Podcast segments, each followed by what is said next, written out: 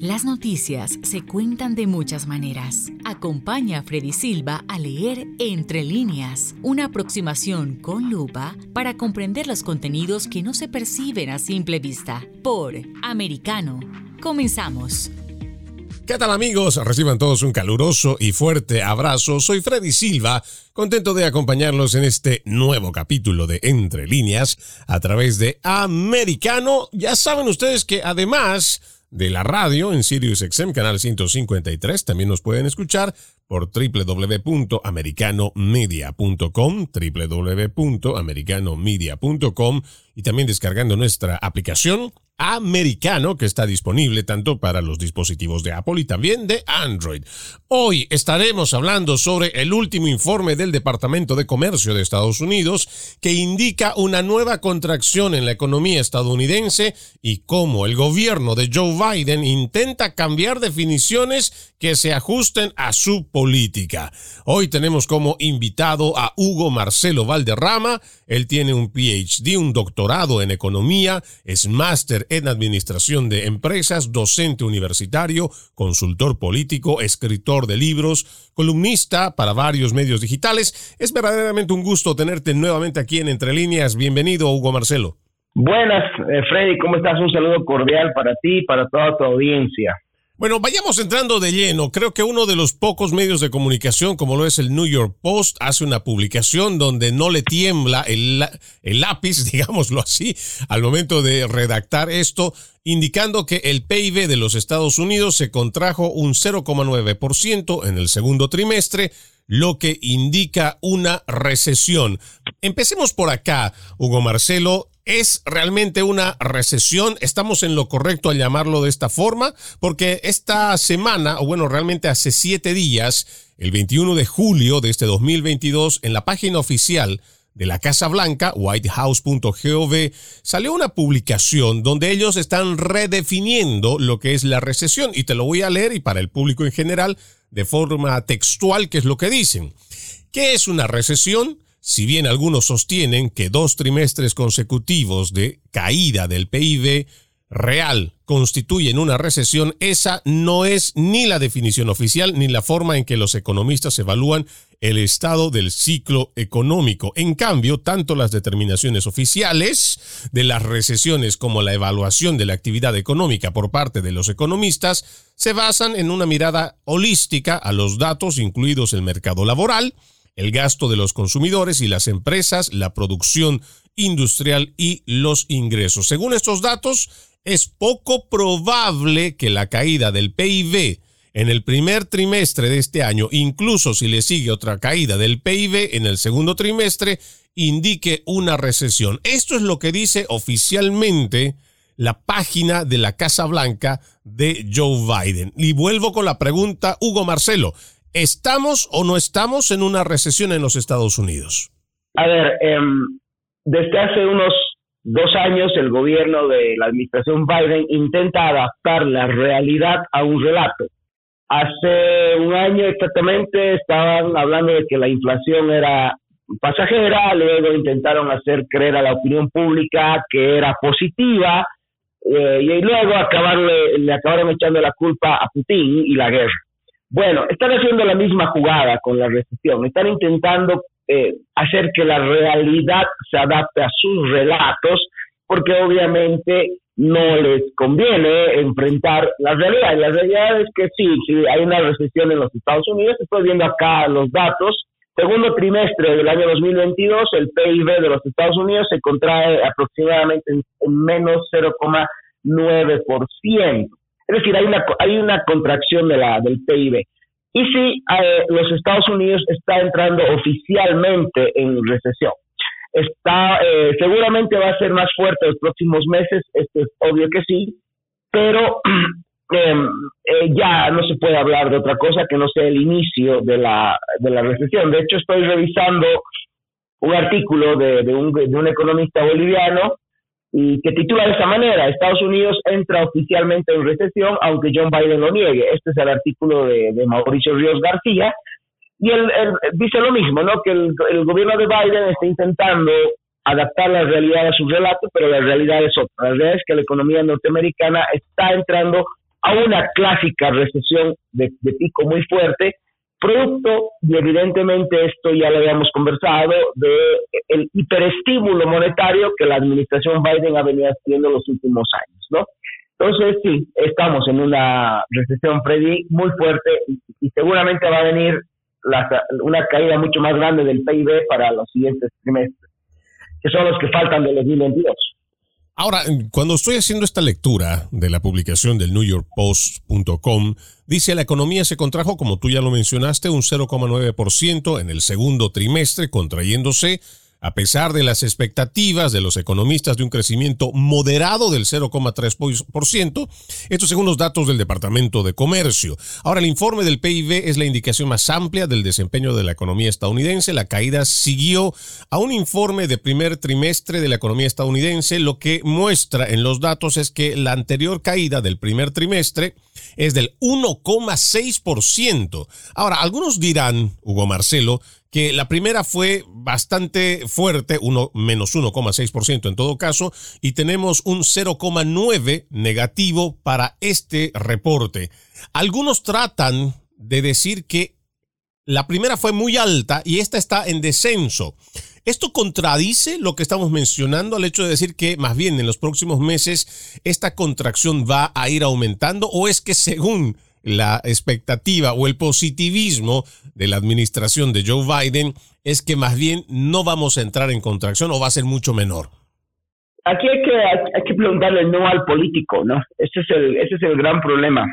Los políticos están, lastimosamente, los políticos de la Casa Blanca están cada vez más parecidos a los políticos de América Latina y, se ve mucho, ¿no? Yo he podido ver, por ejemplo, el Twitter de la señora Yellen hace una semana atrás que decía, no, no estamos en recesión, intentó vendernos el cuento de que es una reducción muy, muy, muy pequeña en el crecimiento, que eso se vino del lado positivo. Pero te voy a dar el dato. Eh, la, mitad de, de los ciudadanos norteamericanos, la mitad de los ciudadanos norteamericanos, según una encuesta realizada por la Fundación Heritage hace tan solo tres semanas atrás ya considera tener problemas en sus finanzas y, se, considera que la segunda mitad del año, de agosto para adelante, va a tener que hacer ajustes en su consumo.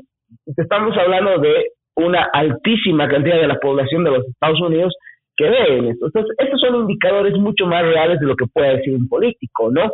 O sea, lo que siente el público, porque al final la economía es un asunto de lo que le pasa en el diario vivir al ciudadano promedio.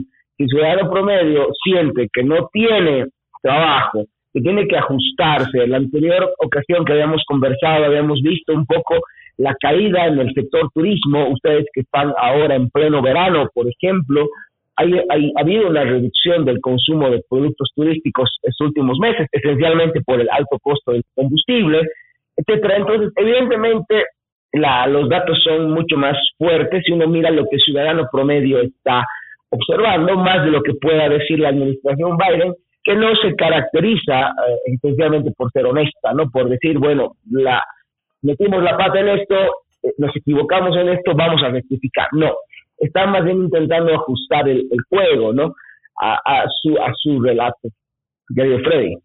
Aquí tú haces una mención que me parece que es muy importante destacarlo, ¿no? Uno podría esperar que esta reacción venga de una república bananera, la cual estamos eh, nosotros conscientes, digámoslo así, que existe un gobierno corrupto que ha logrado corromper el sistema judicial, adicionalmente tiene de cómplices en el poder legislativo, lo que a ellos les da la oportunidad de salir al frente y decir cualquier tipo de mentira, incluso sabiendo que la población puede estar en la situación más paupérrima, ellos salir a decir que todo está bien, que la economía está bien. Pero eso te puedes esperar de una república bananera. Pero lo que vemos acá incluso la em, complicidad que tenemos del presidente de la Fed, de la Reserva Federal, Jerome Powell, que sale a decir ayer que no ve a la economía estadounidense en recesión, ya esto para mí es bastante alarmante porque no tenemos entidades que realmente sean honestas, por un lado, pero tenemos también a estos otros actores que se suman a esta complicidad para seguirle mintiendo a los Estados Unidos. Sí, eso es lo más complicado, ¿no, Freddy?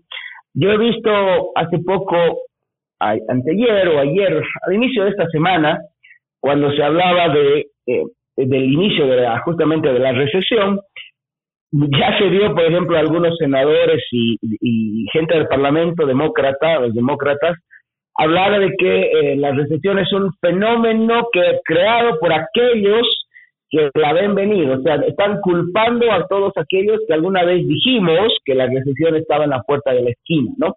O sea, eh, le están echando la culpa a los que vinimos advirtiendo que las cosas en la economía estaban haciendo mal como si el solo hecho de que nosotros advirtamos ya genere recesión, ¿no? O sea, nos están culpando a nosotros, a todos los que habíamos advertido de este fenómeno.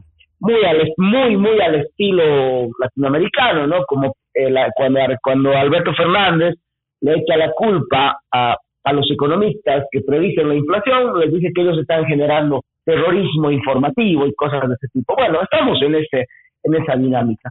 Pero la realidad es esta, Freddy, ¿no? el, pueblo norteamericano, mucho demócrata, votante demócrata incluido, de, está convencido de que esta administración es pésima, la, la población de Biden es muy baja y las elecciones que se vienen ya nomás de aquí un par de meses, las elecciones de medio término, según las encuestas, marcan una altísima derrota para el Partido Demócrata en estas elecciones, porque obviamente la mayoría del pueblo norteamericano está sintiendo en su bolsillo que le falta trabajo, está sintiendo eh, en, el, en un supermercado que ya no existe pues, la abundancia que existía, no yo ya tengo que comprar eh, cosas de, de manera más eh, racional, más poca, etcétera, muy al estilo de lo que pasa en nuestros países. Ese es el tema, ¿no? En, muchos, mucho, mucho hispano migra de, nuestros países hacia Estados Unidos porque ahí existe una estabilidad mucho más grande, una estabilidad institucional más grande que le permite progresar. Pero si uno se fija hoy una economía con los niveles de inflación de los años 80, estamos hablando de la inflación más alta en cuatro décadas, no se ve, por ejemplo, además una recesión tocando la puerta, se ve a un gobierno mintiéndole descaradamente a la población, descaradamente, y eso es una falta de respeto porque el gobierno asume que tú eres un retrasado mental, que eres incapaz de ver mentiras, entonces estamos hablando de que en los Estados Unidos se está desinstitucionalizando desde adentro, que ese es el mayor peligro que alguna vez lo habíamos conversado. La inflación es ante todo un fenómeno económico, pero con altísimas características morales, y la recesión es la golpeada de la realidad de malas políticas económicas aplicadas en los últimos años. Totalmente de acuerdo y con eso nosotros nos vamos a nuestra primera pausa aquí en Entre Líneas. Ya regresamos con más. En breve regresamos con Entre Líneas junto a Freddy Silva por Americano. Busque su copa, siéntese cómodo y discuta los eventos más destacados de la semana en el único programa que analiza en tono relajado los temas más serios del momento. El Antídoto Rojo Extra, cada sábado, 9 pm este, 8 Centro, 6 Pacífico por Americano. Iberoamérica hoy. Un análisis de los acontecimientos políticos y sociales y su impacto en nuestra región entrevistas con los protagonistas de los temas relevantes, puntos de vista distintos, para que saques tus propias conclusiones. De lunes a viernes en vivo, 12 pm este, 11 centro, 9 pacífico por Americano. Ideas, argumentos, posturas y visiones, sin desperdicios. Escucha, concuerda o difiere con los postulados de José Aristimuño y Jimmy Nieves, quienes debaten con vehemencia de lunes a viernes a las 9 pm este, 8 centro, 6 pacífico por Americano. La hora de la verdad está disponible para ti cuando quieras. Accede a toda nuestra programación a través de nuestra aplicación móvil americano. Descárgala desde Apple Store o Google Play y mantente informado con nosotros.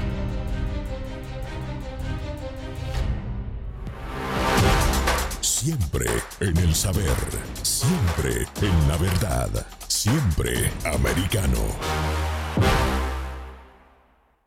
Somos americano.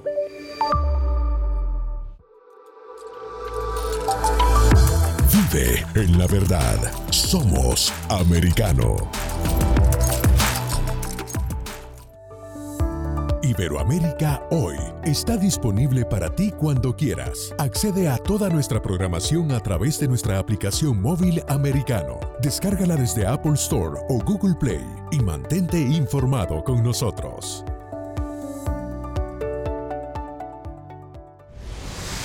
Diego López y Dianelis Guerra comentan y analizan el acontecer deportivo, torneos, campeonatos y la actuación de tus atletas favoritos en Deportes Americano.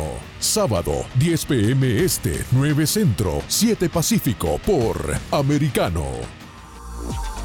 Estamos de vuelta con Entre líneas, junto a Freddy Silva por americano. Gracias por continuar con Entre líneas. El día de hoy hablando sobre este último reporte del Departamento de Comercio, donde se habla de una caída del Producto Interno Bruto al 0,9%, lo que para la mayoría de los economistas se traduce en recesión.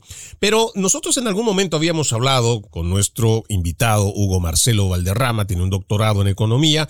Hugo Marcelo, habíamos nosotros hablado de que la respuesta de la Reserva Federal ha sido demasiada lenta, pero además permisiva y también cómplice con el actual gobierno. Recientemente, esta semana, han elevado a 75 puntos el interés en los Estados Unidos. Esta es una cifra que algunos ven que es bastante alto, que podría traer graves consecuencias, pero nosotros creo en algún momento habíamos hablado de que para la cantidad de inflación en la que nos encontramos, difícilmente esto va a ser una solución y tal vez incluso podríamos llamarlo menos que un paliativo. ¿Cómo tú ves esta reacción de la Reserva Federal al aumentar esta tasa de interés? Es una, es una reacción muy, insuficiente si queremos verlo así. Estamos hablando de la inflación más alta en cuatro décadas, estamos con niveles de inflación de principios de los años 80, finales de los años 70, ese es el promedio de inflación que se está manejando en los Estados Unidos, y el intento por controlar la inflación en los Estados Unidos es largo si es que no se toman medidas de, shock muy fuertes, pero dudo mucho que eso se vaya a hacer.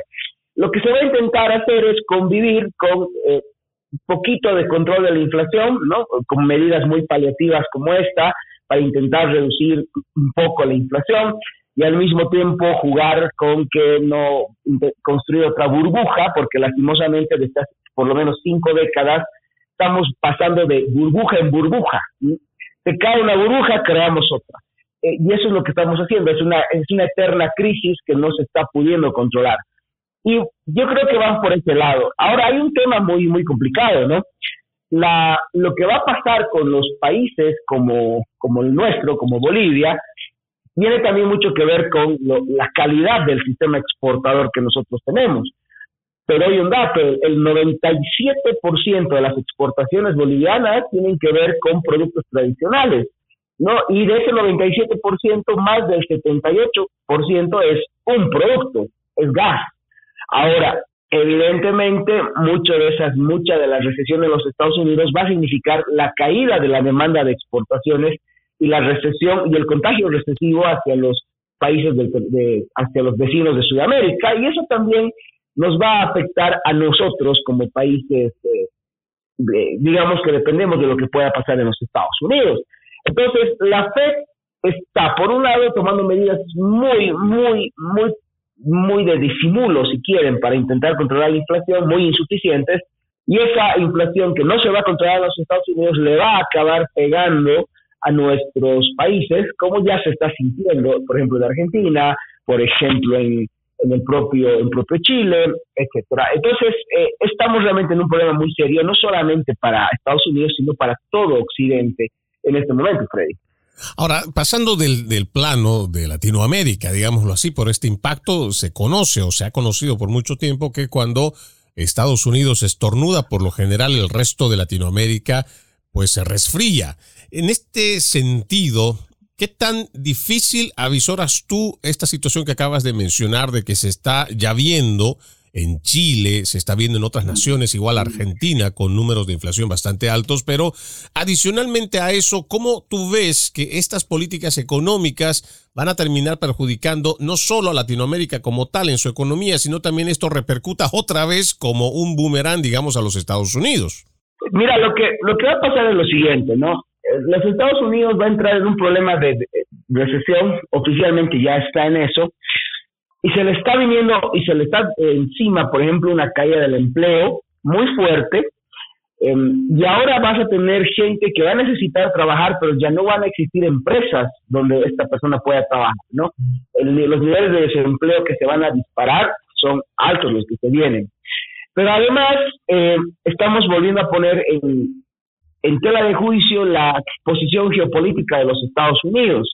Ya a los que más les conviene que a los Estados Unidos le entre una recesión, económica, que se debilite sus marcos institucionales, que sus vecinos de Sudamérica tengan que depender, por ejemplo, de otros, de otros mercados internacionales, es a los eternos enemigos de los Estados Unidos. En este caso, hablamos de China y hablamos de otras, de otros intereses como Irán y demás. Entonces, realmente la crisis económica de los Estados Unidos no es exclusivamente la crisis económica, es un problema geopolítico y que amenaza con eh, la, que amenaza la, hegemonía y la estabilidad de los Estados Unidos en el tiempo, cosa que es muy peligrosa para las libertades de todas nuestras regiones, ¿no?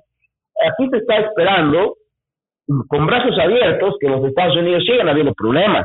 Está aquí hay eh, bases iraníes operando, y me refiero a la región de Sudamérica. Ya se sabe, por ejemplo, que en Venezuela existen bases iraníes, bases chinas, existen en Argentina los chinos tienen una base de operaciones eh, aeroespaciales. Realmente los enemigos de los Estados Unidos se han infiltrado, infiltrando hace mucho tiempo en Sudamérica por estos gobiernos del Foro de Sao Paulo. Y encima tenemos ahora a una administración Biden haciéndole juego a, sus propios enemigos, a sus propios, eh, digamos, a los propios enemigos de la nación norteamericana, que es lo que más debería preocupar de esta crisis económica a aquel ciudadano americano que ama su país, que lo quiere ver libre y que quiere que ese país siga siendo la esperanza del mundo. Y esa es una preocupación muy latente que tenemos aquí en los Estados Unidos, precisamente porque hay pocos que han logrado abrir los ojos para darse cuenta que todo esta, toda esta situación económica, social, ideológica también que tenemos en la nación, lo que está haciendo es fortalecer a esos enemigos que eh, Biden los recibe, pero además desde hace muchos años ya viene diciendo que ellos no lo son, que ni siquiera son rivales, que ellos no están para hacernos daño. Cuando lo que vemos eh, a diario, ya sea en el tema de comercio global, realmente lo que estamos viendo es que está posicionándose cada vez más y más fuerte China con una agenda que va muy por encima de lo que algunos podríamos pensar con la Agenda 2030. Hugo Marcelo conoce muy bien de este punto. Ah, ellos tienen, los chinos tienen una agenda que es la Agenda 2050, que a este paso incluso podríamos decir que van a acelerarse mucho antes de eso, Hugo Marcelo. Mira, hace tres años atrás, van a ser tres años con este octubre que ya está próximo, los chinos nos soltaban un virus al mundo.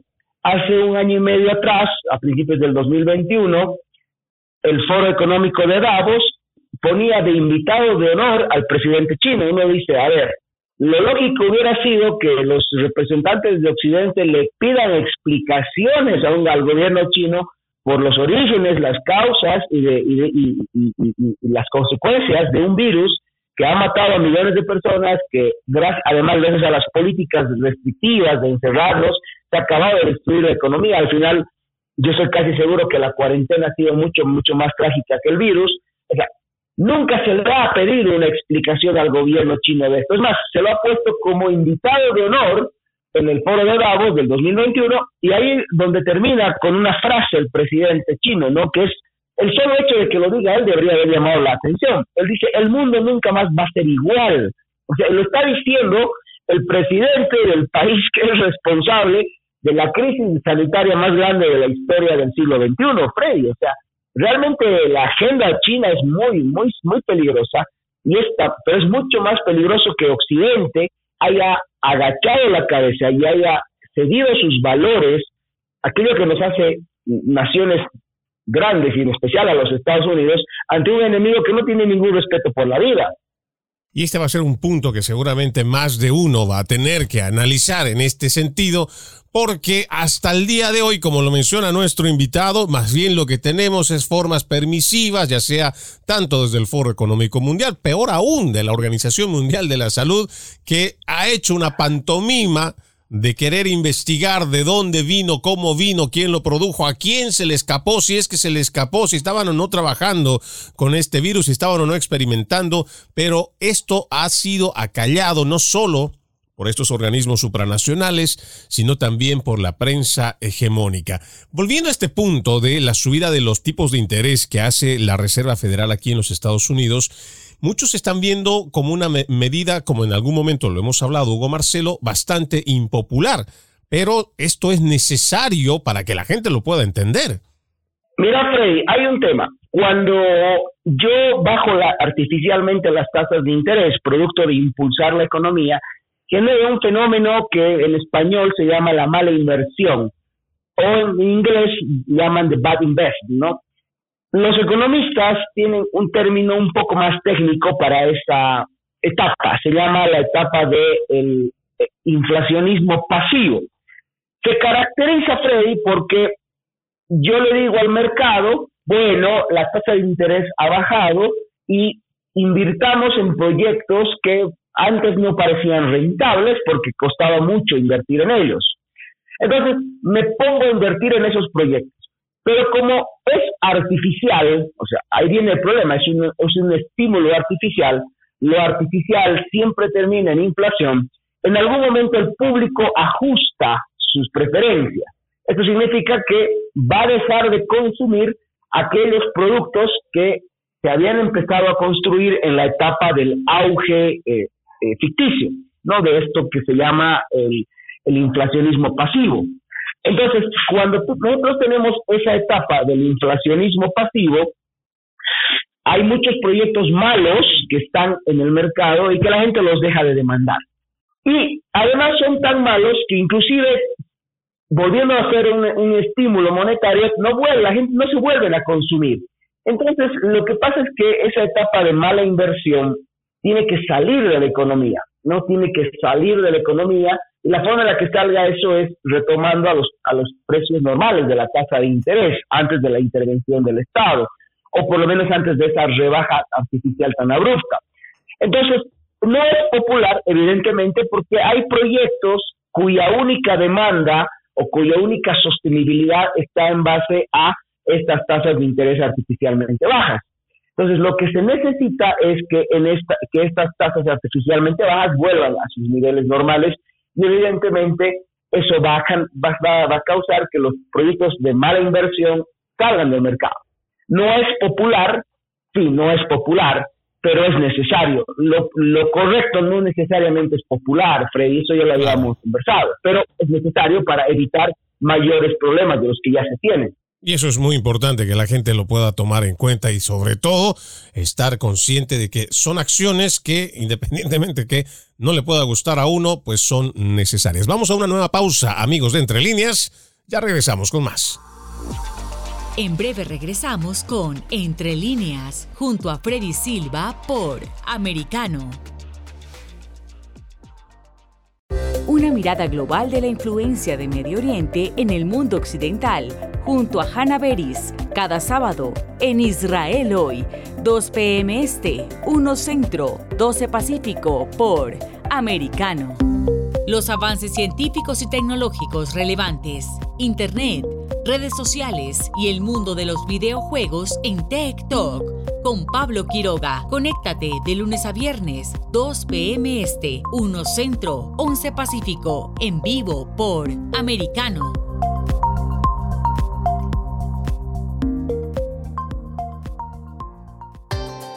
Busque su copa, siéntese cómodo y discuta los eventos más destacados de la semana en el único programa que analiza en tono relajado los temas más serios del momento. El Antídoto Rojo Extra, cada sábado, 9 pm este, 8 Centro, 6 Pacífico por Americano. Isabel Cuervo y su equipo indagan y rastrean los hechos para ofrecer una mirada profunda a las noticias, sus causas y consecuencias. Periodismo de investigación. Cada sábado, 7 p.m. Este, 6 Centro, 4 Pacífico, por Americano. Los hechos relevantes que ocurren en Estados Unidos, analizados con la característica frontalidad de Dania Alexandrino y sus invitados. Perspectiva USA. Conéctate de lunes a viernes, 8 pm este, 7 centro, 5 pacífico. En vivo por Americano. Infórmate con Lucía Navarro de los temas importantes del día que impactan tu vida. Conoce el contexto de los hechos con el análisis de especialistas. Únete a Actualidad Noticiosa de lunes a viernes a partir de las 10 pm este 9 Centro 7 Pacífico por Americano. Vive en la verdad. Somos americano. El análisis de la actualidad política de los países del sur de Latinoamérica y sus consecuencias en el continente, junto a Marcelo López Macía, de lunes a viernes, 10 a.m. Este, 9 Centro, 7 Pacífico, por Americano. Donde están los hechos, somos Americano. Estamos de vuelta con Entre líneas, junto a Freddy Silva por americano. Gracias por continuar con Entre Líneas. No se olviden que además de la radio en Sirius XM Canal 153, también nos pueden escuchar por www.americanomedia.com y también descargando nuestra aplicación Americano que está disponible tanto para los dispositivos de Apple y también de Android. Hoy estamos con nuestro invitado Hugo Marcelo Valderrama, doctorado en economía, y entre lo que significa este reporte de lo que nosotros podríamos marcar como una recesión. Me preocupa mucho, Hugo Marcelo, este otro reporte que tengo del 27 de julio de este 2022 que sale con el título Mancini y Schamer llegan a un acuerdo que aborda la inflación, la energía y los costos de atención médica. Se habla de un nuevo proyecto de ley que se está gestando, que se está trabajando allá en el Senado, que sería por otros 800 mil millones de dólares. En más de una oportunidad, Hugo Marcelo, ya hemos dicho que el crear este dinero, el seguir emitiendo dinero de la nada, lo que hace es generar precisamente esta inflación. Teniendo ya una inflación que supera el 9,1% en promedio y hablar de otros 800 mil millones de dólares, ¿Qué tan grave va a ser el impacto para la economía norteamericana? Mira, Freddy, eso es intentar apagar la el, el, fuego echándole gasolina. Vas a tener un desastre. Ya porque además ya no estás en etapa solamente de inflación, estás en etapa de, de recesión con serias vistas de una estanflación. Una estanflación es el crecimiento paulatino de los precios o la pérdida del valor del dinero, pero al mismo tiempo una reducción del empleo y al reducirse el empleo, una menor presencia de bienes y servicios en el mercado. Entonces, imagínate a este fenómeno que más bien requiere que la, eh, el movimiento natural del mercado ajuste los procesos y sane las malas inversiones, el gobierno nos está planteando crear nuevas malas inversiones, o sea, estamos otra vez intentando apagar fuego con gasolina, cosa que evidentemente en la situación actual va empujar más al desastre la economía norteamericana. Pues yo creo que ya no tienen jugada los políticos de los Estados Unidos. Ya la, administración demócrata ya no tiene cintura para intentar jugar eh, a esto. Hay grupos empresariales o, como diría Javier Milei, empresarios, ¿no? Porque en realidad no sirven al público, sino que se sirven del dinero público para generar dinero ellos, que evidentemente van a presionar a que ese tipo de medidas siempre aparezcan.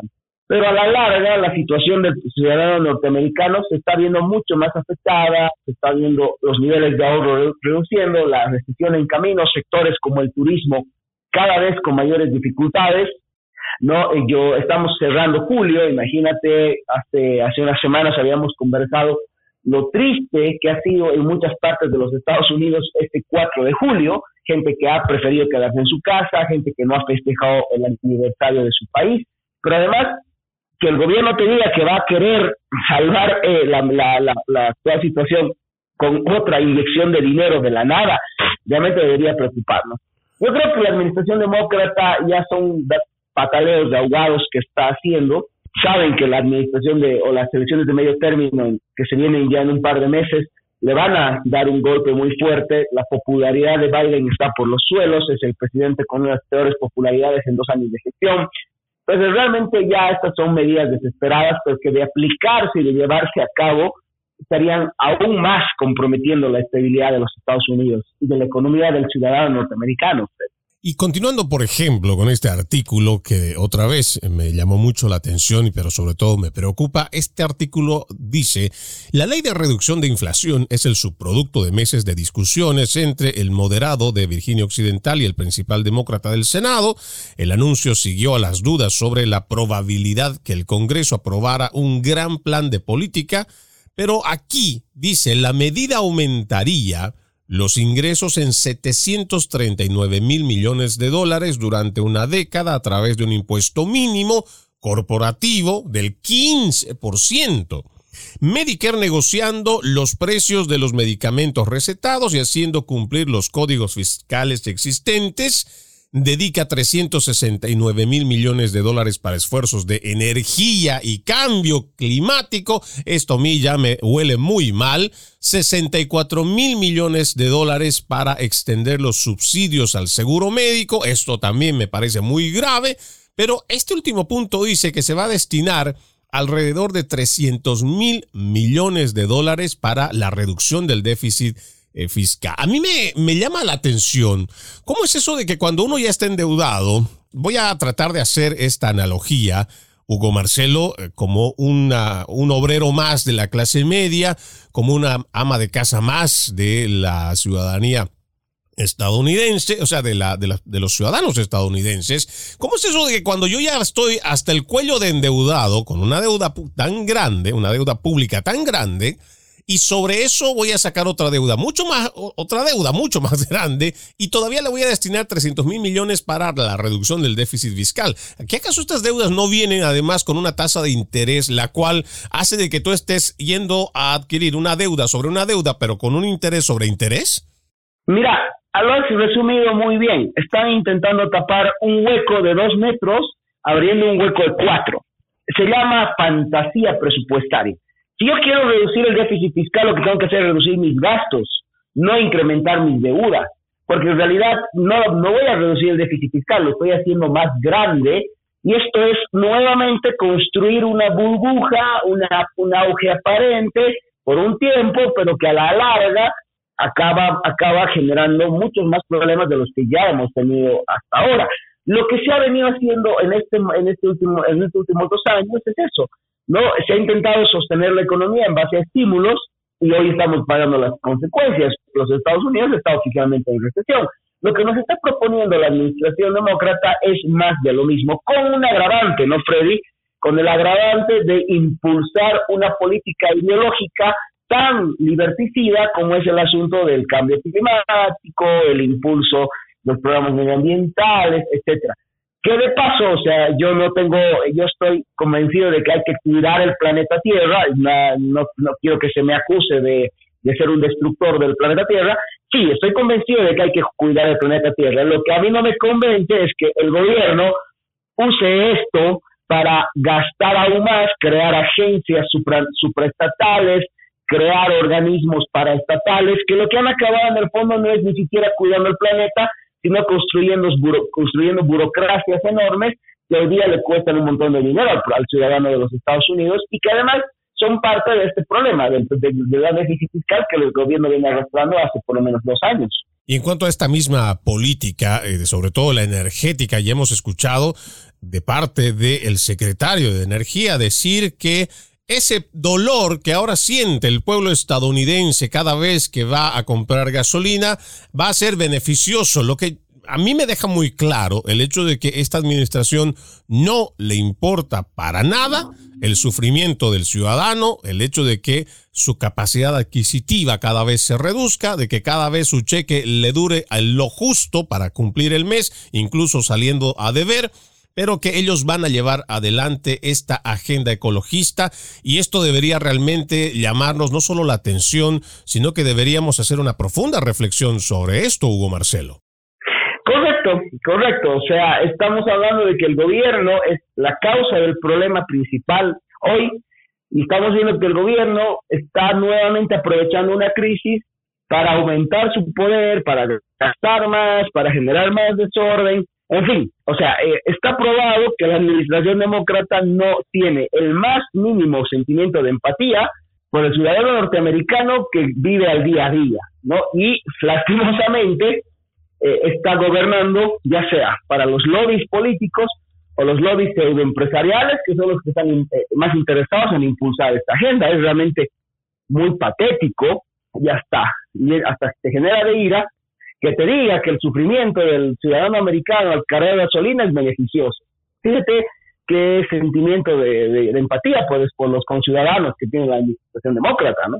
A mí, sinceramente, me corría la sangre bastante caliente al momento de escuchar estas palabras y uno puede realmente entender que esta administración viene realmente cargada con una ideología, incluso una ideología y además una agenda que no es propia de los Estados Unidos, porque esta agenda ecologista, este New Green Deal, no es propio de los Estados Unidos, porque por muchos años esta gran nación ha ido mejorando esa contaminación, entre comillas, que teníamos por las industrias y en un punto podríamos incluso decir que estábamos llegando casi a un cero de emisiones.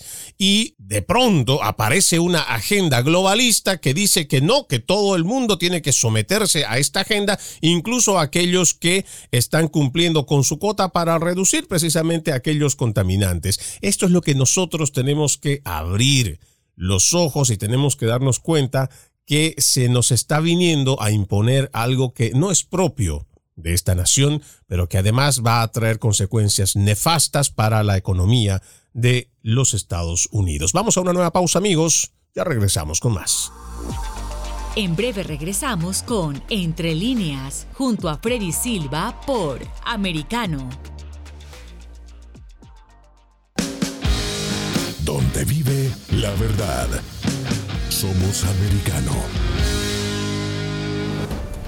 Los hechos relevantes que ocurren en Estados Unidos, analizados con la característica frontalidad de Dania Alexandrino y sus invitados. Perspectiva USA.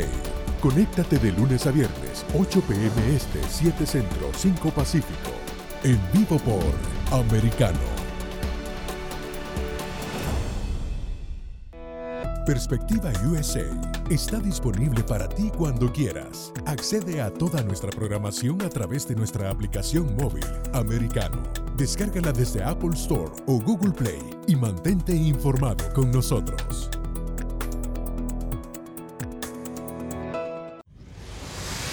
Diego López y Dianelis Guerra comentan y analizan el acontecer deportivo, torneos, campeonatos y la actuación de tus atletas favoritos en Deportes Americano.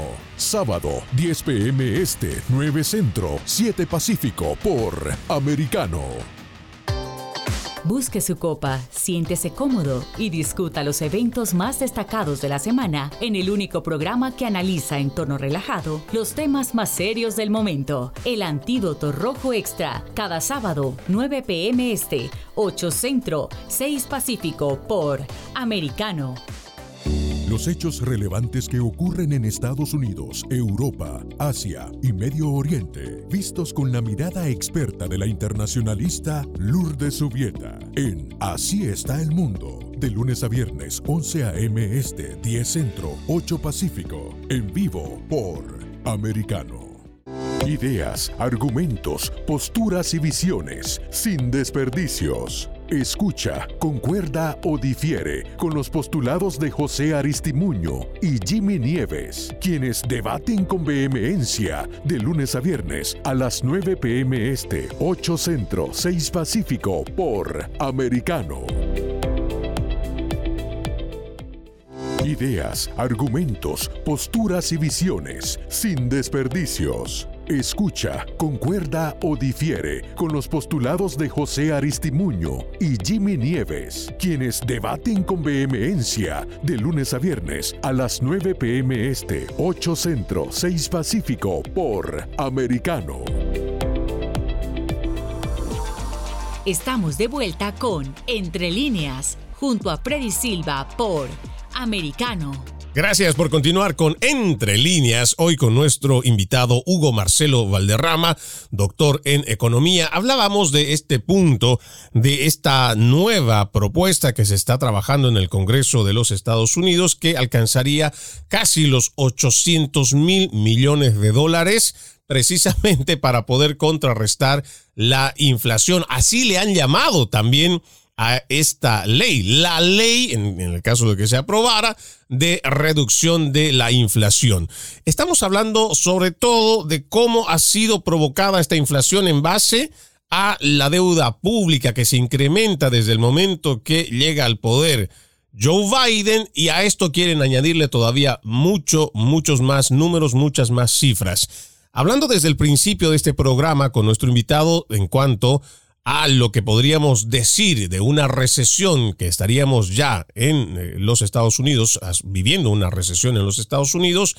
Veamos todos estos puntos pro y contras. Creo que no hay mucho pro que podríamos decir, Hugo Marcelo, pero ¿a qué tiene que estarse ateniendo el ciudadano estadounidense en caso de que ellos digan o no que oficialmente estamos en una recesión, pero ya con las cifras que se están dando a conocer? Mira, lo que se viene es una reducción muy fuerte del empleo, por eso esto es ya estoy una recesión se caracteriza casualmente por la destrucción de empleo, ¿no?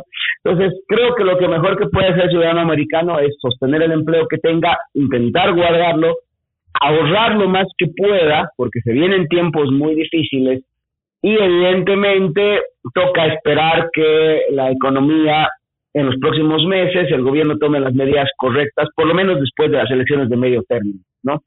Eso es lo que tendríamos que hacer, esperar hasta fin de año, pero ajustando los cinturones. El gobierno no lo va a hacer y el, y el ciudadano americano no puede esperar que eh, el gobierno tome las medidas correctas porque no las va a hacer. En ese momento el ciudadano americano tiene que proteger su entorno más inmediato, su casa, su familia, sus finanzas, no le queda otra y para eso es eh, reducir los gastos en aquellas cosas que puedan ser prescindibles, vacaciones, gastos extras, lo que ya ha estado haciendo el ciudadano americano, ¿no? Lo que ya ha venido haciendo los últimos meses, que es esencialmente cuidar los gastos, administrar bien el dinero y evitar, pues, eh, gastos innecesarios que al final son los que nos abren pequeños huecos a nivel familiar, ¿no? Eso, querido Freddy, por lo menos hasta que esperemos las elecciones de medio término, que son en noviembre. Pero ¿y cómo le, cómo le hace uno para poder llegar a, este punto, Hugo Marcelo, cuando seguramente, como ha pasado ya en otras eh, administraciones, puedo mencionar, por ejemplo, la administración de George eh, Bush hijo, cuando estábamos por entrar a una, una grave situación económica en esta nación, donde los expertos, entre comillas, salían a decir que si el ciudadano no gasta, que el ciudadano no eh, hace movimiento o no le da dinámica a la economía, no mueve su dinero, que no debe de ocultarlo, no debe tenerlo bajo el colchón, ¿cómo le hace uno de que pueda uno entrar en razón el resto de la gente? Porque seguramente los medios tradicionales de comunicación nos van a ir bombardeando con esto, lo mismo que los políticos, para que se vaya dinamizando esa economía, pero en realidad a lo que tú vas diciéndonos, parece que esto no va a ser realmente la solución. No, en una época de crisis la solución no es gastar más, es más bien empezar a ahorrar, porque el ahorro es lo que reconstruye la economía. Lo que hoy día tiene el gobierno norteamericano es una crisis de ahorro, o sea, tiene mucha más deuda de lo que tiene como ingresos y eso lo ha originado a partir de un hueco fiscal. Si uno continúa en esa vorágine, no vas a tener, estás yendo camino al desastre, esencialmente, porque el motor de la economía personal o familiar o nacional es el ahorro. Si el gobierno no tiene ahorros, le toca al ciudadano promedio empezar a construir su ahorro. Fíjate que no puede el ciudadano americano, por ejemplo, eh, tener llegar a cero a fin de mes, porque se me presenta una, una eventualidad y bueno, ahí sí que compruebo de que gastar por gastar no ha sido la solución, no porque ahí sí que tengo que ver, eh, bueno, yo no, yo no le deseo a nadie que tenga un accidente, pero puede suceder que se nos venga un accidente, un problema de salud, etcétera, y encontrarnos en, estos, en estas circunstancias, en crisis nacional y al mismo tiempo yo sin ahorros, es que yo siento los verdaderos efectos. Entonces, el problema es, el, la solución siempre es la misma. Ajustate los cinturones, estira los pies hasta donde da la cama, no vivas por encima de tu realidad. Que el gobierno lo haga y lo promueva, bueno, eso no significa que esté bien. No, lo que tiene que hacer el ciudadano es cuidar sus, ahorros, ¿no? Porque, bueno, evidentemente el gobierno va a buscar eh, generar la idea de que gasten, gasten, porque eso da la sensación de que las cosas están bien. Es como que em, estoy en una crisis familiar muy fuerte y entonces alguien me dice, hagamos una fiesta. No, no solucioné nada con la fiesta, eh, simplemente jugué a que estoy bien, eh, hice una fiesta de apariencia, si quieres, Freddy. Y aquí, por ejemplo, ya terminando en la lectura de este artículo, ah, casi en la última parte, dice, ¿no? Pelosi, la representante Nancy Pelosi, describió esta propuesta de la que estamos hablando, de estos 800 eh, mil millones de dólares que pretenden avanzar en el Congreso, ella lo califica como una victoria para las familias estadounidenses y para proteger el planeta. Escucha lo que dice, es una muy buena noticia para los demócratas de la Cámara que han luchado sin descanso para reducir el costo de la atención médica, combatir la crisis climática y garantizar que las corporaciones más grandes y los pocos más ricos paguen su parte justa. Pero además añade, a la luz de las discusiones del año pasado, este acuerdo es un logro notable.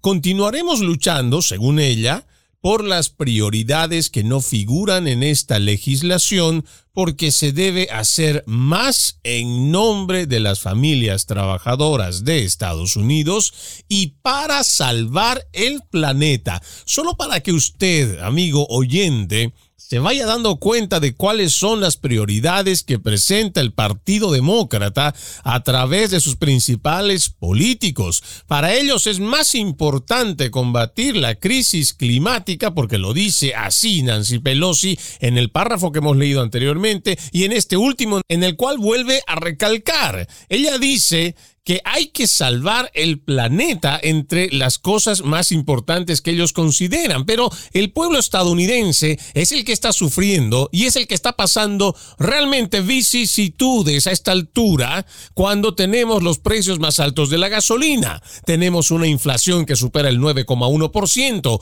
Hoy técnicamente estaríamos hablando de comenzar una recesión y también estaríamos hablando de que existe una crisis en la cadena de suministro. Sin mencionar que adicionalmente a esto tenemos cada vez gente llegando de a miles no de a 10, no de a 20, sino de a miles por día, incluso hablando de que ya habrían llegado a la frontera de los Estados Unidos más de 2 millones de personas de forma irregular y por supuesto tenemos una frontera de puertas abiertas, o más bien, tenemos una política de fronteras abiertas que al Partido Demócrata no le interesa para nada. Esto es socialismo puro y duro y con esto voy a la pausa amigos. Al regresar me comentas, Hugo Marcelo, cómo recibes estas palabras de la representante Nancy Pelosi. Ya regresamos. En breve regresamos con Entre líneas, junto a Freddy Silva por Americano. Somos Americano.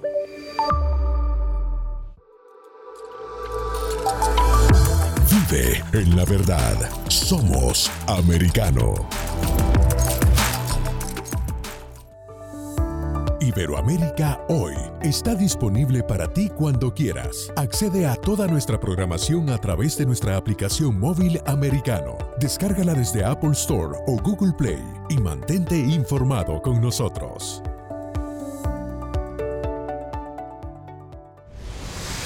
Diego López y Dianelis Guerra comentan y analizan el acontecer deportivo, torneos, campeonatos y la actuación de tus atletas favoritos en Deportes Americano.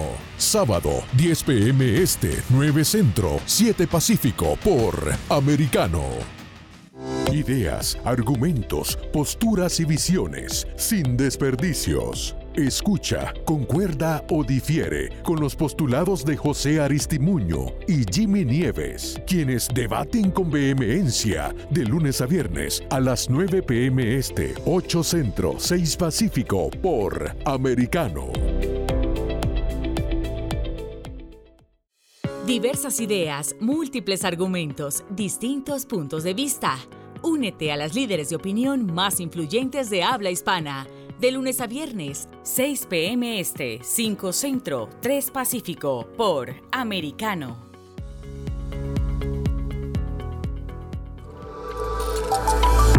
Vive en la verdad. Somos Americano. Infórmate con Lucía Navarro de los temas importantes del día que impactan tu vida. Conoce el contexto de los hechos con el análisis de especialistas. Únete a Actualidad Noticiosa de lunes a viernes a partir de las 10 pm este 9 Centro 7 Pacífico por Americano. Ideas, argumentos, posturas y visiones sin desperdicios. Escucha, concuerda o difiere con los postulados de José Aristimuño y Jimmy Nieves, quienes debaten con vehemencia de lunes a viernes a las 9 pm este, 8 centro, 6 pacífico por Americano. Diversas ideas, múltiples argumentos, distintos puntos de vista. Únete a las líderes de opinión más influyentes de habla hispana de lunes a viernes, 6 p.m. Este, 5 Centro, 3 Pacífico, por Americano.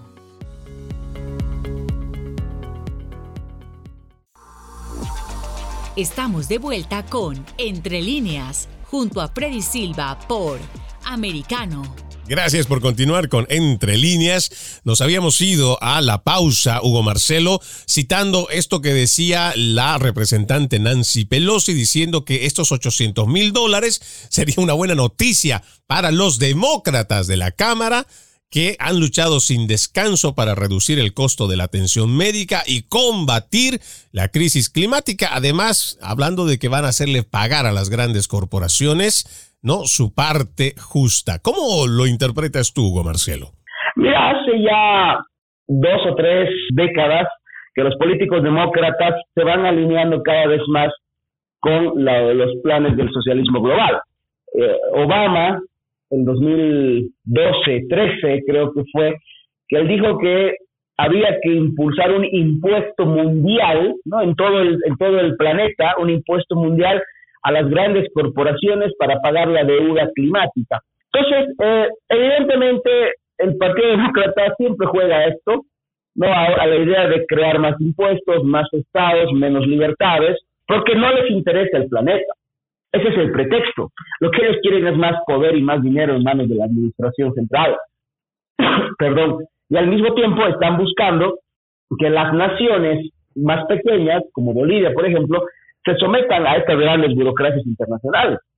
Y para ese lado creo que nos vamos dirigiendo lamentablemente. Se nos va acabando el tiempo, Hugo Marcelo. ¿Dónde la gente te puede encontrar a través de las redes sociales? Sabemos que también escribes a través de medios digitales, también has escrito libros. ¿Dónde la gente te encuentra, hermano?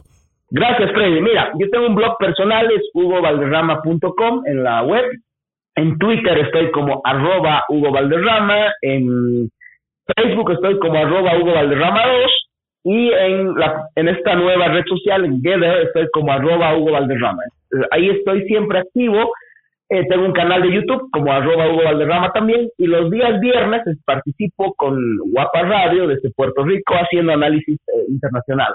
Es realmente para nosotros un gusto contar con toda tu experiencia y todo tu conocimiento. Hugo Marcelo Valderrama, doctorado en economía, máster en Administración de Empresas, docente universitario, consultor político, escritor de libros, columnista para medios digitales. Ha sido realmente un honor tenerte aquí en Entre Líneas, Hugo Marcelo. Gracias, Freddy, y perdón, me ha venido ataque de tos. Le pido disculpas a tu audiencia, un agradecido nuevamente y a tus órdenes cuando, cuando quieras. Muy, muy agradecidos. Esperamos que te recuperes muy pronto. Hasta la hermosa Bolivia. Le mandamos un fuerte abrazo. Y de esta forma vamos poniendo punto final a este capítulo de Entre Líneas a través de Americano. Soy Freddy Silva. Los invito a que ustedes continúen con la programación, pero no se olviden que además de la radio en Sirius XM Canal 153, también nos pueden escuchar por www.americanomedia.com www.americanomedia.com y también descargando nuestra aplicación Americano que está disponible para dispositivos de Apple y también de Android. No se olviden seguirnos también por nuestras plataformas digitales como Americano Media. Tengan todos un fuerte abrazo y continúen con la programación de Americano. Permiso. Entre líneas, un programa en el que leemos un poco más de lo que está expresamente escrito o dicho. Conéctate con nosotros de lunes a viernes a las 7 pm este, 6 Centro, 4 Pacífico, en vivo por Americano.